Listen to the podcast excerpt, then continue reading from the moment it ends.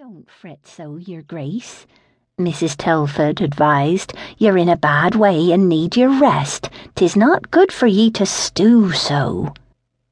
But Martha knew that the Duchess no longer heard, much less understood either of them. She remained somewhere inside herself. Her lips moved without making a sound, as if in prayerful supplication, and she tossed restlessly on her pillow. Don't just stand there. Help me. The midwife scowled at Martha, making her realize she'd been standing motionless, staring at the Duchess. Her mistress did not look well. The housekeeper doubted she would last the night. Will she live? Martha whispered. Mrs. Telford sent an appraising glance at the Duchess's face, the harsh lines around her own mouth deepening into grooves. I don't know, but 'tis not doing her a bit of good, ye standing there like that. 'Tis time to clean the whelp up. Sternly reminded of her duty, Martha pulled away from her mistress's bedside and headed off to bathe the new arrival. His small weight felt good in her arms. She had been unable to bear children herself, at least any that lived beyond their first month, and had been looking forward to having a little one in the house. But when she reached the small antechamber where a bowl of tepid water waited and began to sponge the child off, she couldn't escape a heavy sense of loss. Poor Duchess. Heaven only knew that her life had not been easy since her marriage to the Duke of Greystone. Mrs. Averson? It was the tweeny, the least among the least of the maids. Yes, Jane?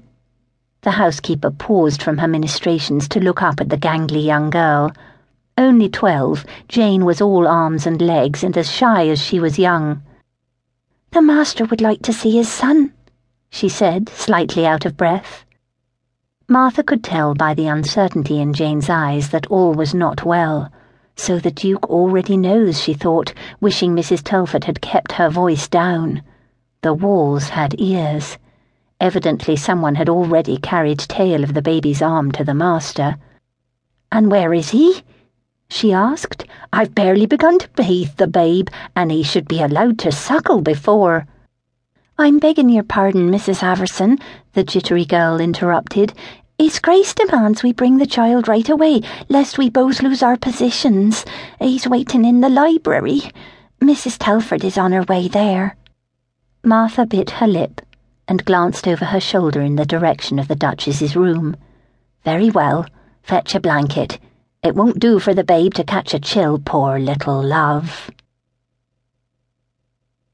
Albert Kimbolton, Duke of Greystone, was pacing across an exquisite gold and blue Turkish rug when Martha entered. Massive mahogany bookshelves crowded with leather bound volumes lined three walls they were dusted once a week, though rarely used. A fire crackled comfortably in the fireplace. The midwife sat in a Chippendale chair near a long rectangular table, the fingertips of both hands pressed together, her lips pursed. At Martha's entry, the Duke turned to face her, his brows knitted together, a solid black line atop flashing blue eyes, making Martha shiver as though a cold draught suddenly swept the room. The heir had been born, and she was to present him to his father. But this was nothing like the moment she had long anticipated. There were no smiles of delight, no proud glances, only anger seething from the man before her with all the force of a tidal wave. Martha drew a shaky breath. Your son, Your Grace? Lay it on the table. Greystone did not bother to watch as Martha reluctantly deposited her charge as directed. Instead, he stared into the black night beyond the window that mirrored his savage looking visage. That will be all. Martha backed away. Only the fear of making matters worse forced her to take one step and then another until she passed into the hall. After closing the door, she paused on the other side to listen to the words floating to her ears from within the library. What are you telling me? Martha could hear the tremor in the Duke's voice even through the door. As I said before, your son is deformed, the midwife explained. Tis not uncommon. Such things happen now and again. From the look of it, the babe will never have the use of his right arm. And his mind? Is it similarly defective? An interminable pause. I cannot tell, Your Grace. 'Twas such a difficult birth. I see. Will he ride? Hunt? He may do neither. I have no way of knowing how the child will develop. In all honesty, Your Grace, I am far more concerned with your lady. My lady?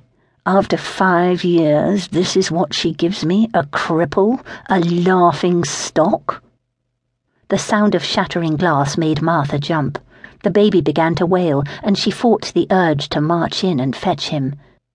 But, Your Grace, the Duchess had no.